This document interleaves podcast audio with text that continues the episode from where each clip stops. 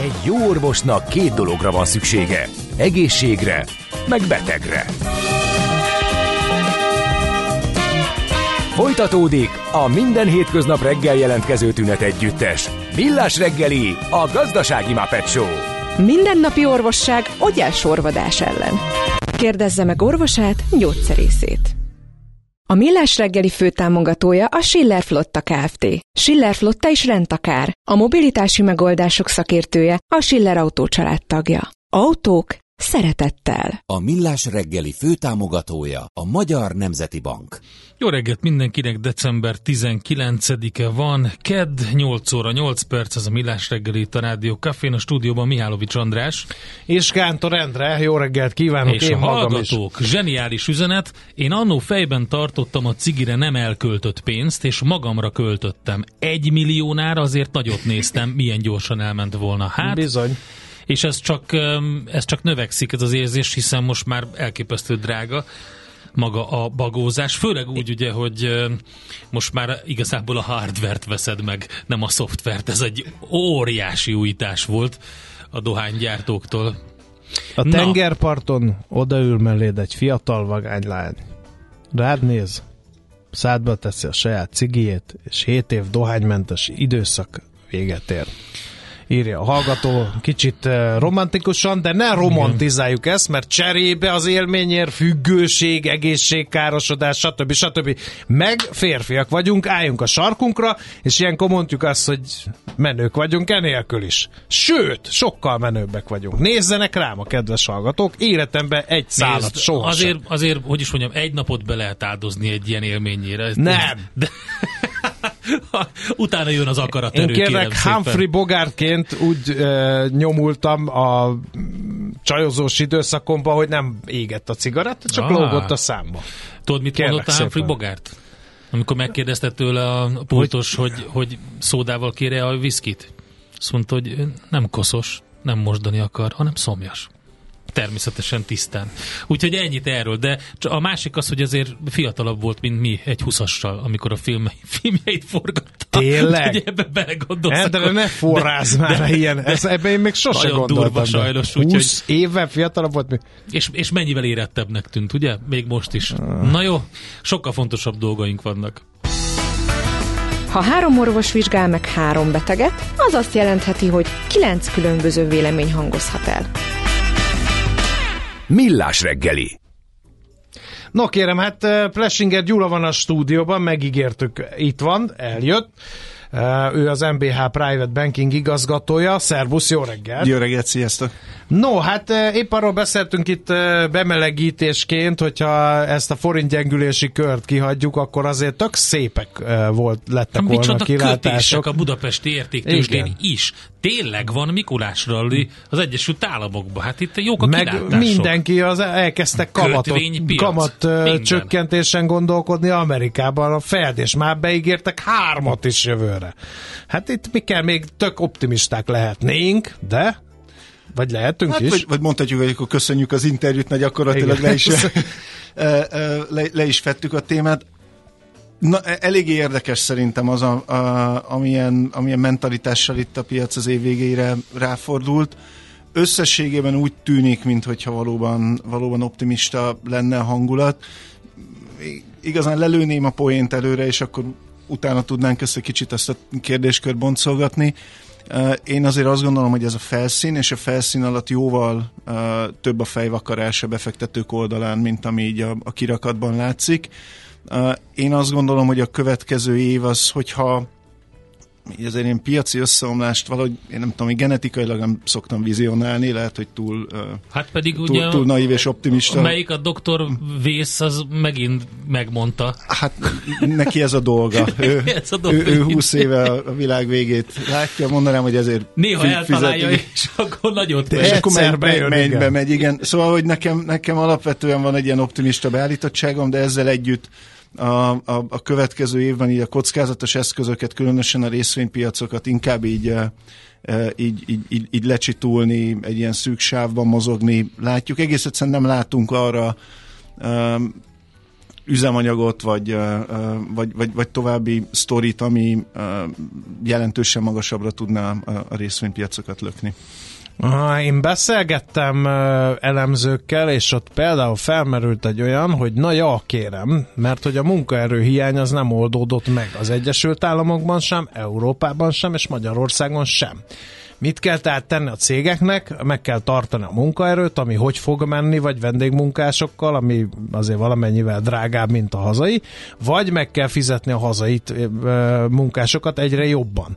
És ez el fogja vinni a cégeknek a profitjának egy java részét. Tehát, hogy nagyon egyszerűen fogalmazva, így fogalmazott az egyik ilyen szakértő, ő azt mondta, hogy akkor most jön az, hogy a tőkésektől a jövedelem elkezd a munkások felé áramlani és ez elviszi a profitot, ami miatt tehát a tőzsdei árfolyamok. Hát ez sok-sok millió munkás nevében gondolom, hogy, hogy akkor így, így, így, így legyen.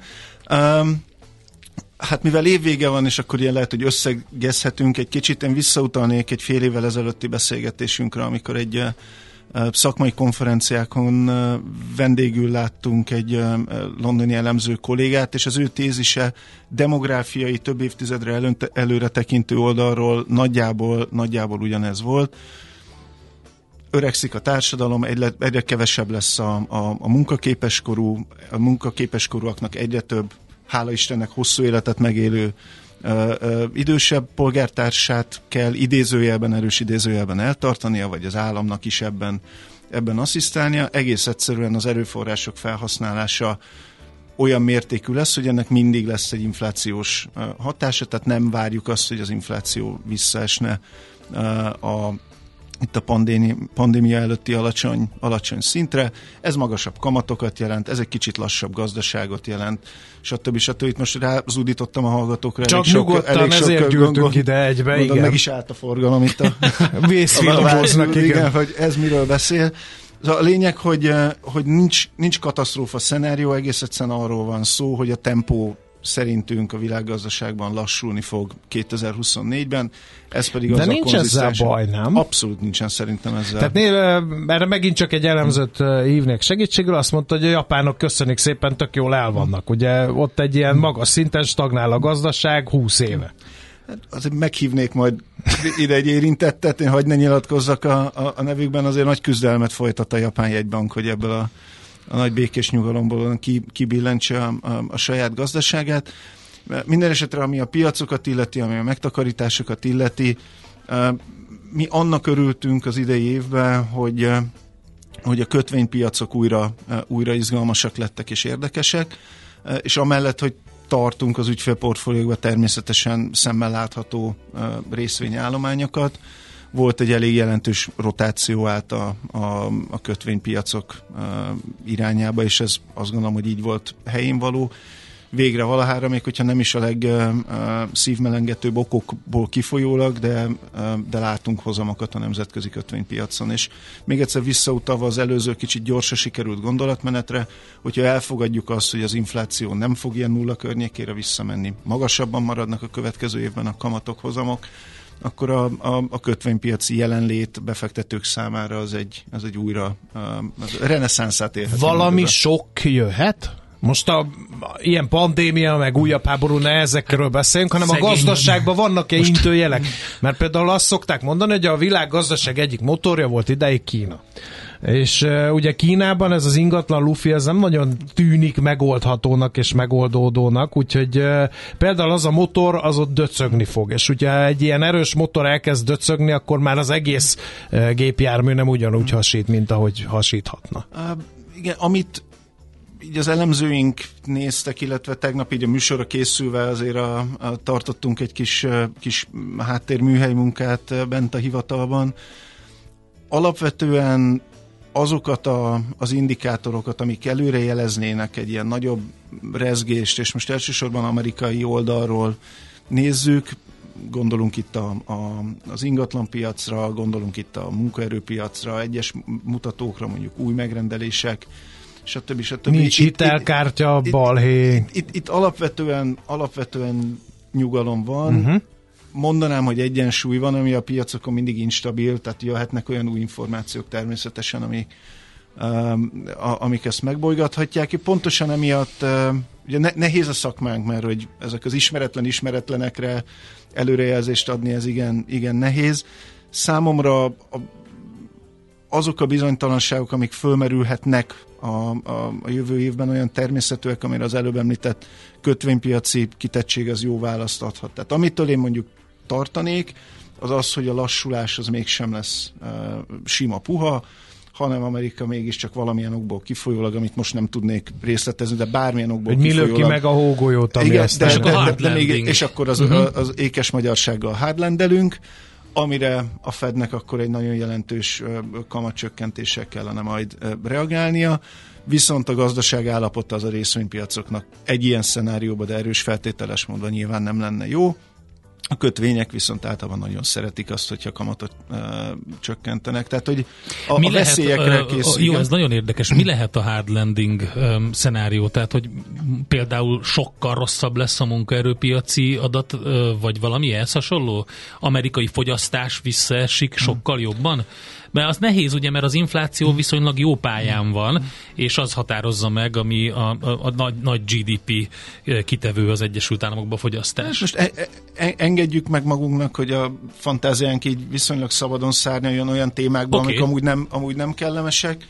Uh, én egyel visszalépnék, és azt mondanám, hogy ha az eddigi gyógyír, amit a Fed alkalmazott az infláció letörésére, az nem elégséges, és mégiscsak vissza kell lépni a, a, a szigorítás útjára. Az és, és, és öncsonkítással kellene ezt a helyzetet kezelni.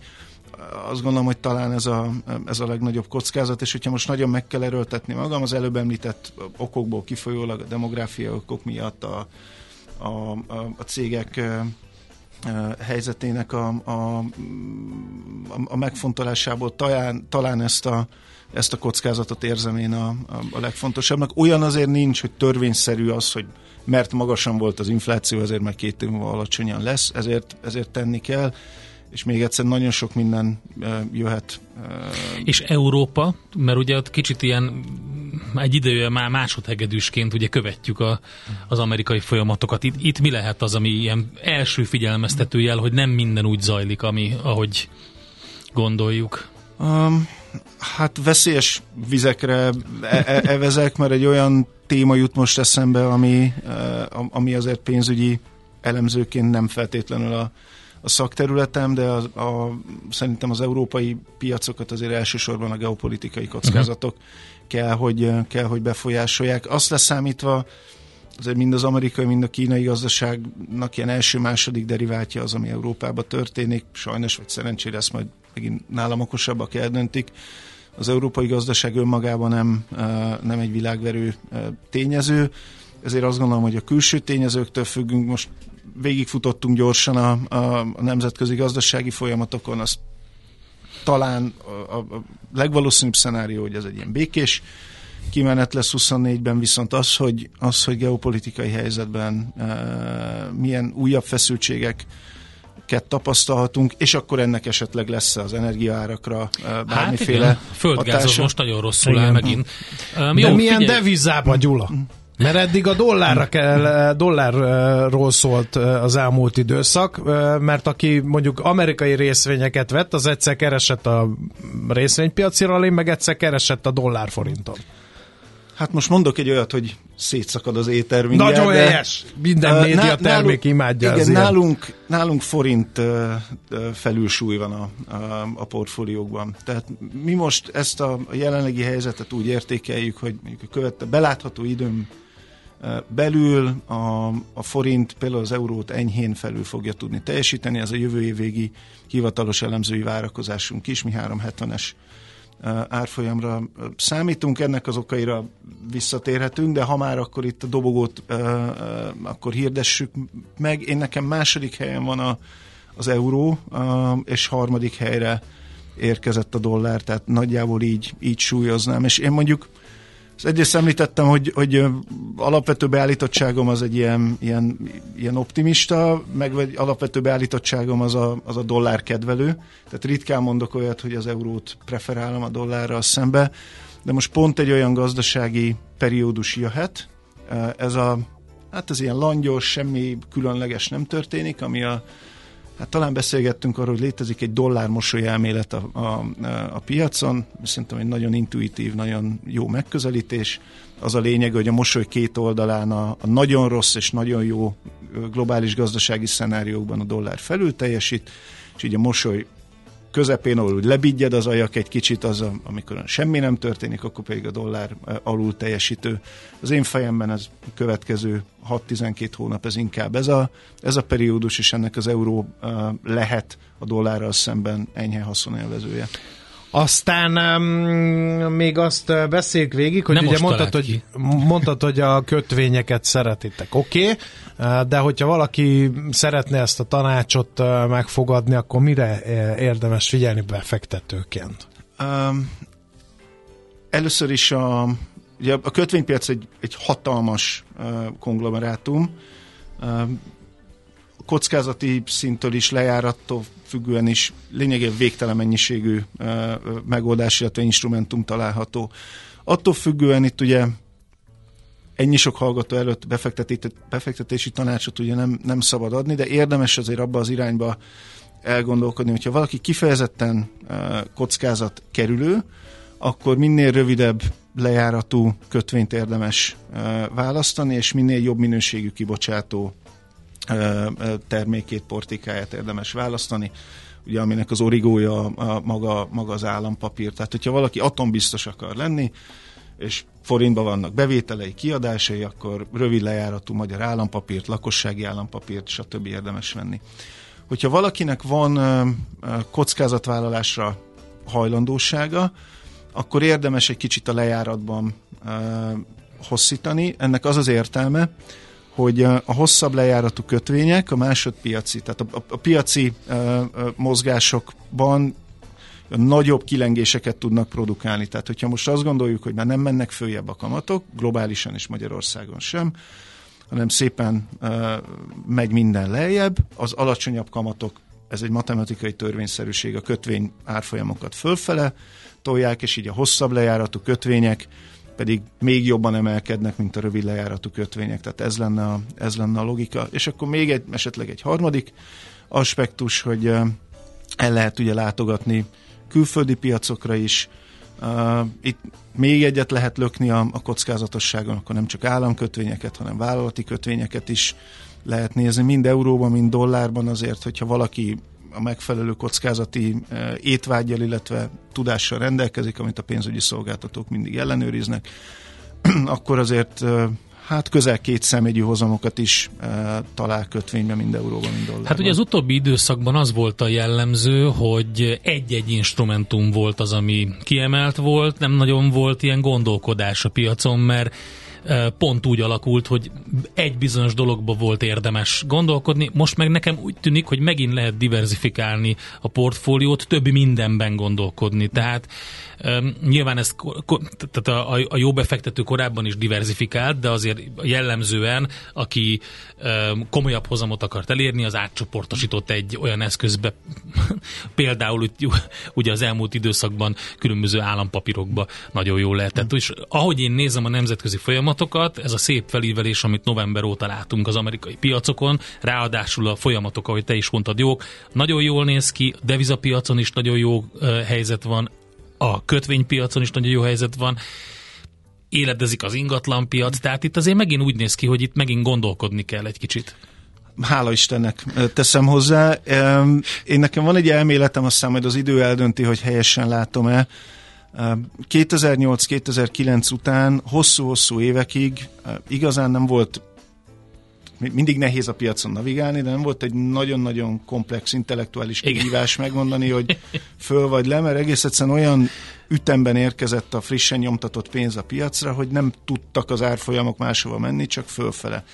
És teljesen mindegy, hogy egy-egy adott eszközosztálynak, a részvényeknek, a kötvényeknek, a devizáknak mi a amúgy a mozgatórugója tankönyv szerint annyi pénz volt a piacon, hogy minden egy irányba állt e, és ment föl ugyanazt a történetet látta mindenki, és ugyanazt a történetet mesélte el mindegyik piac. És minthogyha azzal, hogy a, a nagy jegybankok azért lassan, de elkezdték kivonni a, a, pénzeket a piacokra. Hát látszik a, ezt mutató ábrán, hogy a Csak nem a QE-nek lassan, de biztosan. I- igen, hát lassan. Lassan el lassan. is felejtjük ezt az egész kifejezést, pedig régen mennyit használtuk, I- ugye a pénznyomtatást. Igen, most van a, van a QT, a Quantitative Tightening, a, a, a, ugye a mennyiségi lazításból átcsapunk a mennyiségi szigorítás világába, és ennek megvan az a szerintem kedvező hatása, hogy itt szépen uh, minden piacot elirányít a maga, maga, kis, maga kis világába, és, és minden piacnak remélem mostantól kezdve a, a régről megszokott dinamikája fog majd működni, és ezzel nagy, nem csak egy történetet tudunk elmesélni egy portfólióban, hogy pénznyomtatás van, tehát megy minden föl, hanem el tudunk mesélni adott országokban egy kamatciklust, el tudunk mesélni egy folyófizetési mérleggel kapcsolatos aggodalmat vagy pozitívumot, és színesebbé fog válni így a, remélhetőleg a, a, a munkánk. De ezzel együtt persze az, hogy a piacok egymásra figyelnek, az, az továbbra is így lesz. Hát ezt ilyen csúnya szóval a piacok korrelálnak egymással, és van, hogy ez a, ez a korreláció az meg nagyon erős. Egyet, hogyha egy személyes emléket még föl lehet idézni, volt egy időszak a nagyon szakkörös korszakomban, amikor reggelente még elemzőként azzal játszottam, hogy fölkeltem, ránéztem a dollárján árfolyamra, és akkor próbáltam kitalálni, hogy a, a többi piac mit csinált, mert hogy indikál a dollárján arra, hogy részvények mit csinálnak, kötvények, és általában elég jól el lehet találni. No, hát, hát a hallgató az keretbe tette az egész beszélgetést, kapaszkodjál Endre. Oké, okay, kapaszkodok. Mert neked meg nekem szól. Jó reggelt válságimádók, nem nyugszotok, még bele nem adtok valami válságot a szájába valakinek, optimista volt szegény, amíg hozzátok be nem jött, ez borzasztó, amit csináltok. Melyik meccset nézi a drága hallgató? Én tudom, hogy melyiket nézi. Ő, tudod, ő az, aki gyakorlatilag mindig beír, amikor, amikor valami olyat próbálunk mondani, amire felhívjuk a figyelmet, hogy milyen veszélyek hát, vannak a világban. Hát pont arról szólt a beszélgetés, hogy mindenki nyugodjon meg, dőljön hátra, visszatérnek a boldog békeidők, olyan nagyon nagy őrület most nem látszik 2024-re, gyakorlatilag sehol sem. Igen, és végre volt lehetőségem sok-sok év után nagy nyilvánosság előtt dr. Dumnak is egy picit, icipicit odaszúrni, szóval én azt gondolom, hogy fair közszolgálati jellegű volt a, a tájékoztatás. Megnyugtató. Hát figyelj, neked nagyon boldog ünnepeket kívánunk is a családnak is, és hát legyen igaz, amit mondtál, legyen sok dolgotok, és sok tanácsot kelljen adni különböző diversifikált termékekre és portfóliókra, mert ez az igazi terep, amit szeret egy szakember. Úgyhogy ne, ne az egy, egy hogy, hogy is mondta, az egy, egy szikű befektetési terep legyen. Hát köszönöm szépen. Meg tudsz újulni, Endre. De Mindig a hallgató. Igen. Köszönöm, köszönjük szépen, és hát hagyj kívánjak boldog ünnepeket minden kedves hallgatónak. Minden. Köszönjük, Köszönjük szépen az ő nevükben is. Plesinger Gyula, az MBH Private Banking igazgatója volt itt velünk a stúdióban. Most egy gyors szünet következik egy kis zenével, és utána pedig azt nézzük meg, hogy Epic Stories rovatunkban egy, egy, egy könyv alá, ajánló jön. Ilyen is rég volt, már Deutschak Dániel jön ide hozzánk, úgyhogy őt várjuk szeretettel a stúdióba. Sokkolóak a változások? Vezetőként nem követni, hanem formálni akarod a trendeket? Valódi transformációt szeretnél, és nem káoszt? Mondani könnyű, megcsinálni nehéz. Nézz a mélyére a feladatoknak, és készülj fel a Millás reggeli Epic Stories rovatával. Lássunk egy újabb történetet a viharos vállalati hétköznapokról agilis szemüvegen keresztül. Elszabadult a pokol itt a Milás reggeli stúdiójában. A tegnapi céges buli az megtette a hatását. Mihálovics András kollega ugyanis még kint van. Mikor a mi vendégünk, Dojcsák Dániel, a Siva Force marketing és kommunikációs igazgatója, Szevasz, már itt van bent a stúdióban. Sziasztok, szép jó reggelt mindenkinek. Neked mondd, hogy szia Endre, ne az, hogy sziasztok. A Mihálovics hát, András kint van a folyosón, a, és ott hallgatók, katerkázik. Hallgatókra is gondoltam. Ja, ja, igen, mondd, hogy szia hallgatók, igen, igazad van. Na, köszönöm a visszajelzést, és ezt nem neked mondom, hanem ez egy könyv címe, mert hogy megjelent ez a könyv Douglas Stone, Sheila Heen, hogyan fogad jól, építsd be és fejlődj tőle, még akkor is, ha nem releváns, igazságtalan, rosszul adják, és őszintén szóval egyáltalán nincs hozzá kedved. Visszajelzés könyv. Ez, ne, ez keményen hangzik. Igen, és az is egyébként. Főleg, Mert a feedback. Főleg tehát évvégén, ez szerintem a minden munkahelyen, vagy szervezetben, vagy vállalatban, vagy akár a magánéletben is, ugye a karácsonyi ajándékozás is valójában egy visszajelzés. Ugye ezzel, ezzel, Tényleg? Hát nem. Tehát, hogyha mondjuk, mit tudom én, valami kis, ja, ez olyan, mint a köszönjük a 35 vagy 40 év szolgálatát, és akkor egy ilyen, kap az ember egy ilyen japán órát, ami tudom én, 15 ezer forint, ez volt a klasszikus, ugye? Akár, de, de minden esetre ez szerintem egy, egy fontos, fontos téma, és ugye, minden évben beállunk uh, Sivaforszal egy, egy könyv mögé a, a HVG kiadóval együtt, és ezt, ezt különösen szerettük, mert azt, azt gondolom én is, meg többen, hogy, hogy ez egy ilyen méltatlanul elhanyagolt, és nem olyan túl jól menő dolog itt a magyar, magyar, magyar uh, diskurzus. Tehát a magyar visszajelzés kultúra az igazából az az ilyen, hogy mondd el a véleményedet őszintén, elmondja, és akkor kimész, és uh, anyád, Hát még a, dics, a dicséretet se tudjuk jól elfogadni, szerintem. És, és hogy ez a könyv egyébként nem is, nem is főképp arról szól, hogy hogyan adjunk visszajelzést, mert mindenki nagyon szuper, hanem, hanem arról, hogy ezt hogyan fogadjuk el, és ugye hm. a, a felvezetésben is az elhangzott. Ez, ez, egy ez külön... nem személyes?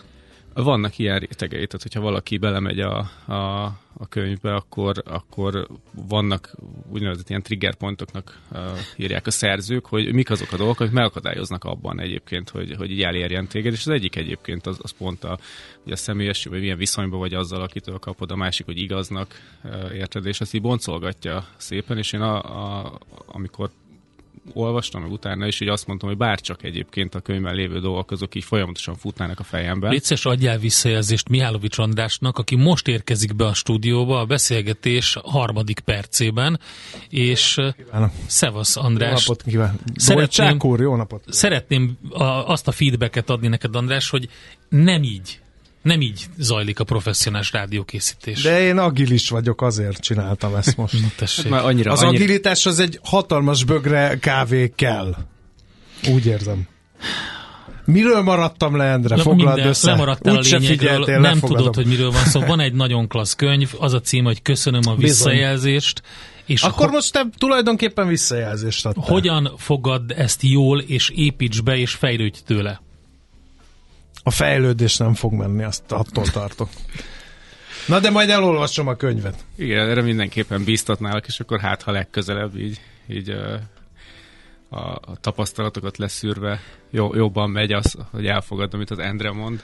De hogy, de az, figyelj, az a nehéz nekem, és nyilván azért nehéz, mert én is, mint az összes hallgató, ebben a közegben nőttem fel, szocializálódtam. Tehát ez egy nagyon érzelmi dolog. Tehát abban a pillanatban, hogy visszajelzést kapsz, és abban van valami olyan, ami kritika, ami arra vonatkozik, hogy valamit nem jól csináltál, az egy zsigari, zsigeri ellenérzést vált ki. Na de ráadásul attól is függ, most már rára jöttem a trekre, hogy eh, ha veled egyenrangú ember ad visszajelzést, akkor azt elküldöd melegebb éghajlatra. Na, hát Hogyha mondjuk egy vezető ad visszajelzést, akkor azt úgy küldöd el melegebb éghajlatra, hogy bólogatsz, meg minden, persze, megpróbálom, majd utána a kollégákkal kávézes közben kibeszélitek, Ugyanezt hogy mondtam, ez mekkora, volt bent, ez mekkora igen, ez, ez egyébként teljes, teljesen jogos, és a, valószínűleg oda vezetném vissza akkor, hogy, hogy, hogy miért, miért esik jól vagy rosszul valami.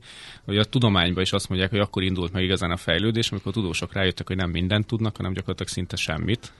És hogy, hogy ugyanez, ugyanez a, a, a téma, ahova egyébként szerintem így a, a könyvolvasása mentén is el lehet jutni, ugye ez a, ez a fix mindset, growth mindset, magyarul az a fejlődés szemlélet vagy növekedés szemlélet, vagy valami ilyesmi a, a megfelelője.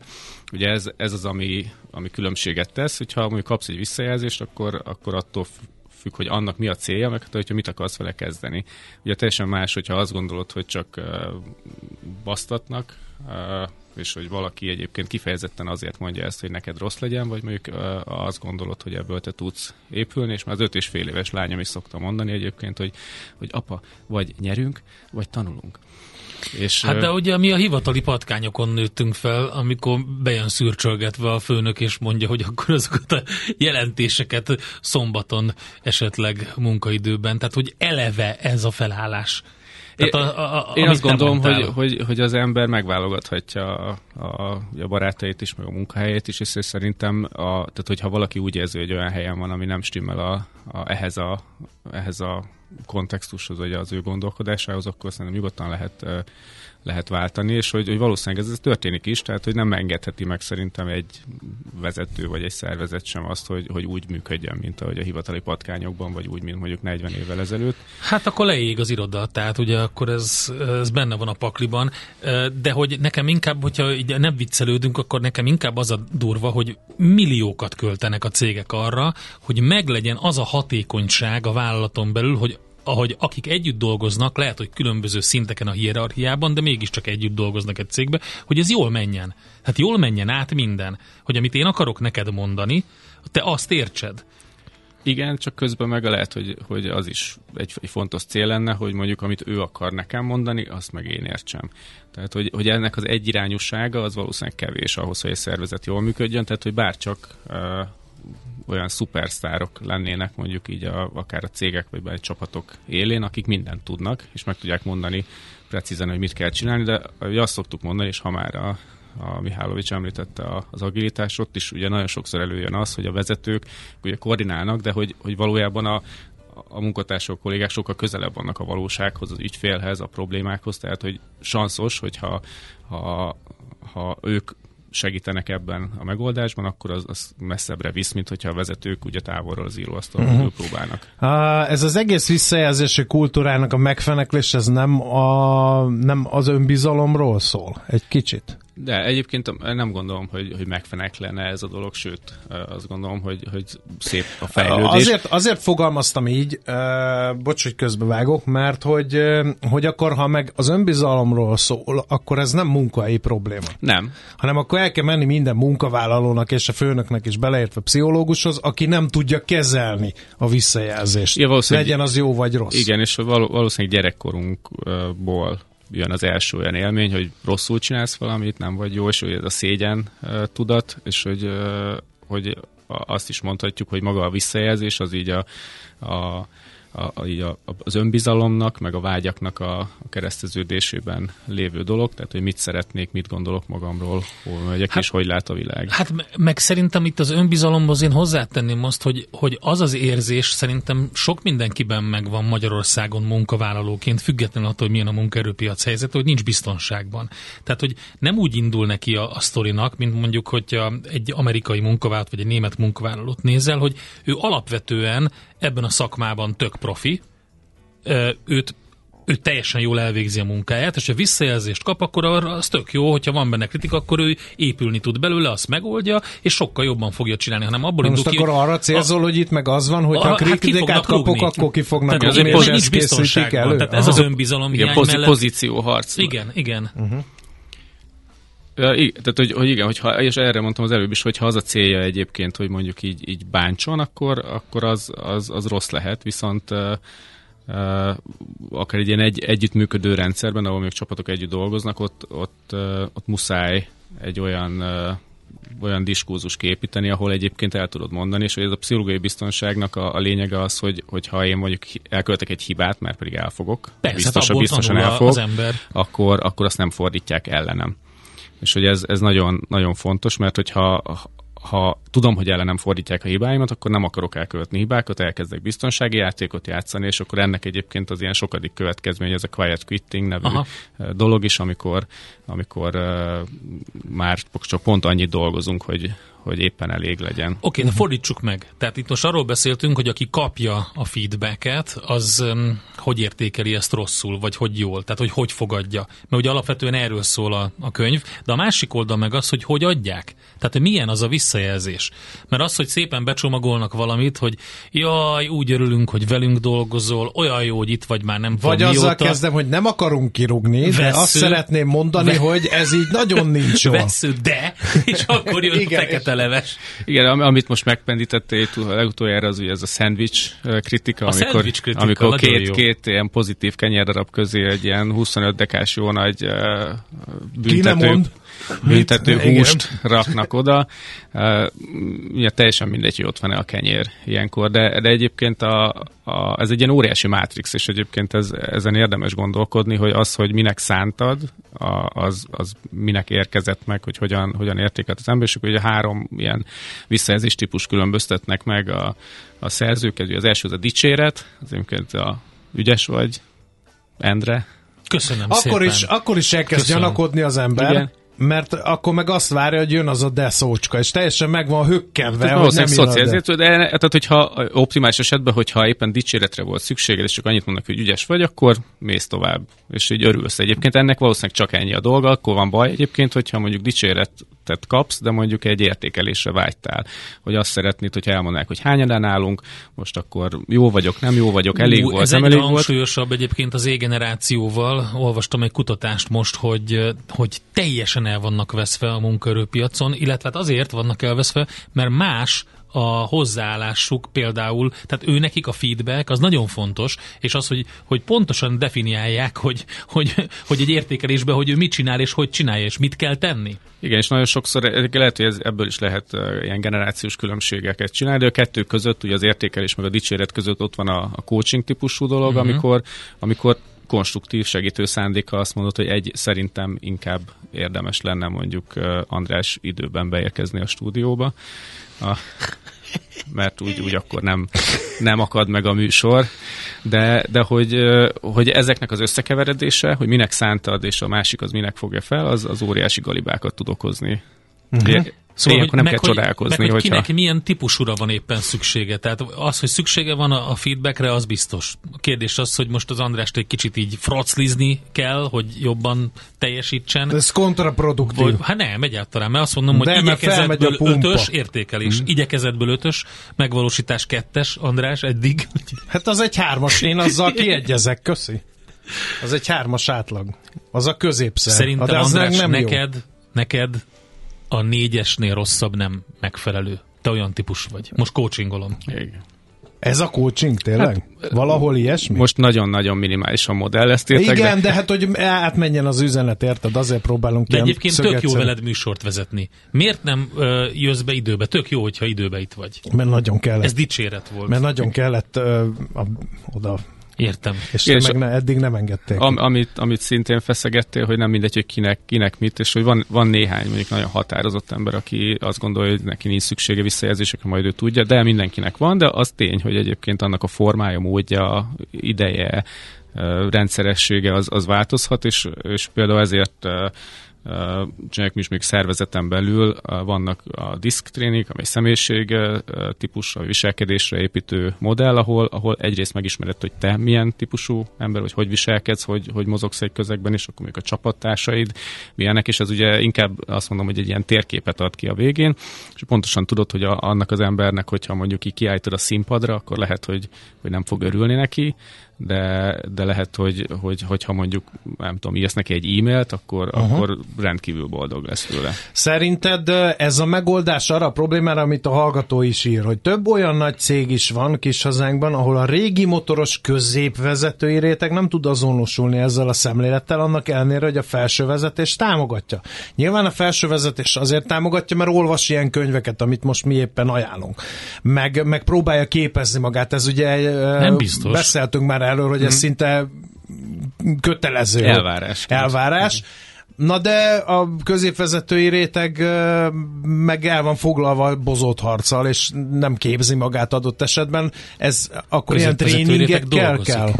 Igen, és hogyha hát a saját praxisunkból emelek ki példákat, akkor ott ugye a felsővezetői mindset formálás az, az mindig csak az egyik része a dolognak, és pontosan, amit te is piszkálta, hogy akár a középvezetői réteg, vagy a munkatársi rétegnek is akár módszertani, akár ilyen eszköztárbeli, vagy akár uh, ilyen soft skill tréningjei, azok rendkívül fontosak, tehát hogy nem tud végig, mert tehát hogy úgy, úgy képzeld el, mint hogyha a kis golyót leengednéd mondjuk a, a, a rendszeren, és akkor az ott fog elakadni, ahol először nem, nem állt át valaki, és hogy a felső vezető ezt önmagában nem tudja megcsinálni, azt is szoktuk mondani, hogy kiszervezni se tudja, de itt szerintem pont azért zseniális ez a könyv, mert nagyon sok példát hoz egyébként céges világból, tehát érdem, azért érdemes elolvasni, mert, mert tele van történetekkel. Uh-huh. Céges történetekkel, meg magántörténetekkel is, még nem tudom, nekem az egyik kedvencem egyébként, amikor mint tudom, apuka sportolnak, a lányok baseballoznak, ugyanaz, nem tudom, ikrek, vagy viszonylag uh, uh, kis korkülönbséggel, és ugyanazt a visszajelzést adja ugyanúgy mind a kettőnek, és az egyik az nagyon boldog tőle, a másik az meg teljesen készül. Hát és, és hogy, hogy, hogy szerintem az egymásra figyelés, vagy egymással való kommunikáció az, az elhanyagolt terület, akkor, akkor annak az lesz a következő, hogy elakad, beakad, szomorúak lesznek uh-huh. az emberek, frusztráltak lesznek. Van egy utolsó kérdés lehetőséged, András. Mindenkinek kell visszajelzés? Mert Igen. én ismertem olyan kollégát, aki hagyjatok engem békén, tudom én a dolgomat, nem kell ér a teljesítményemet értékelni, mert észre fogom venni, ha valami nem megy jól, mindenki hagyjon engem békén. Vannak azért ilyen nagyon bezárkozó emberek, és vagy, és vagy magabiztosak, akik azt mondják, hogy én úgyse hibázom, vagy ha hibázom, észreveszem, magamtól kiavítom, hagyjatok békén ha minél magabiztosabb vagyok, annál nagyobb valószínűsége szokott annak lenni, hogy hibázok. Egyébként uh-huh. erre, erre ezt tudom mondani. Hát ez a... az alázat kérdése, én ezt úgy szoktam megfogalmazni. Tehát gyanút fogunk-e egyébként, hogy, hogy vannak körülöttünk változók, meg kockázatok, és, és a, hogyha ha tényleg így visszakanyarítjuk arra, hogy az agilitás is ugye azért kell, mert rendkívül gyorsan változnak a dolgok környezetünkben, tehát tényleg ahhoz, hogy ide betalálja a stúdióba, ahhoz is azért kell, kell néha egy kis találékonyság de tehát ilyen szempontból muszáj bízni. Hogyha mindent ugyanúgy csinálsz, hogy megszoktad, akkor valószínűleg egyébként falnak viszont ha csak nem egy hegyi remete vagy, uh-huh. akkor, akkor, uh, akkor, akkor nem hiszem, hogy, hogy ezt meg tudod úszni anélkül, hogy kommunikálj a környezeteddel, és befogadj tőlük uh, olyan dolgokat, amit te éppen most nem tudsz. Nagyon érdekes téma, és nagyon jó téma, érdekes könyv. Douglas Stone, Sheila Heen, köszönöm a visszajelzést, HVG könyvek alatt jelent meg a HVG gondozó, kiadó gondozásában, és akivel pedig erről beszélgettünk, akik beálltak a könyv mögé, a Shiva Force, a Dolcsák Dániel, a marketing és kommunikációs igazgató. Köszönjük szépen Köszönjük. a visszajelzést. Sziasztok, és akkor most már teljes létszámban. Most már teljes létszámban, köszönjük szépen. Ez nem visszajelzés, ez most már rugdosás a szegény gazdálkodóknak, de mindegy, hagyjuk. Találkozunk jövőre. Epic Stories. Történetek a viharos vállalati hétköznapokról agilis szemüvegen keresztül. A Millás reggeli céltudatos és bátor vezetőknek szóló rovata hangzott el. No, hát akkor még egy óra véget ért, lepergett, jövünk majd a Schmidt-Andi hírei után vissza. megkérdezni, hogy áll a szavazásunk a Viberen. Most a nagy szaloncuk, mondta, hogy a szaloncuki micsoda? A orbitális szalon cukkedli konzultációról hogy állunk? kérdezni? Hogy igen, hogy állunk? A marcipános végre Kérlek vezet? szépen nem, nem, nem, nem, nem. Le vagyunk maradva, mint a borra való. 32 százalékkal a zselés vezet, 30 százalék a marcipán, és 19 százalék az egyéb. Lehet még szavazni a Viber közösségünkön, a gazdasági Muppet Show-ra kell rákeresni a Viberen, és ott van a nagy belgi csata sikerén felbuzdulva meghirdetve az ügy döntő orbitális szalon cukedli konzultáció, amelyben a nemzet eldönteti, hogy melyik szalon cukortípust kedveli. Na és akkor a reggeli témákhoz hozzászólva írja nekünk Attila a Messengeren. Jó reggelt, kartársak! Így a magyar mohító az egyszikű pahaszt itala? Ez csak egy Ma is tanultunk jó, valamit, igen. Nagyon jó visszajelzés. Nagyon úgy, nagyon úgy tűnik. Hát, szóval Schmidt-Andi hírei jönnek, aztán pedig teázunk egyet. Uh, Bostonban. Ja, főleg, hogy te a nap van. Így van, így Igen. van. Köszönjük szépen az eddigi üzeneteket, próbálunk rendet vágni mind a Messengeren, mind a Viberen, mind a Whatsappon.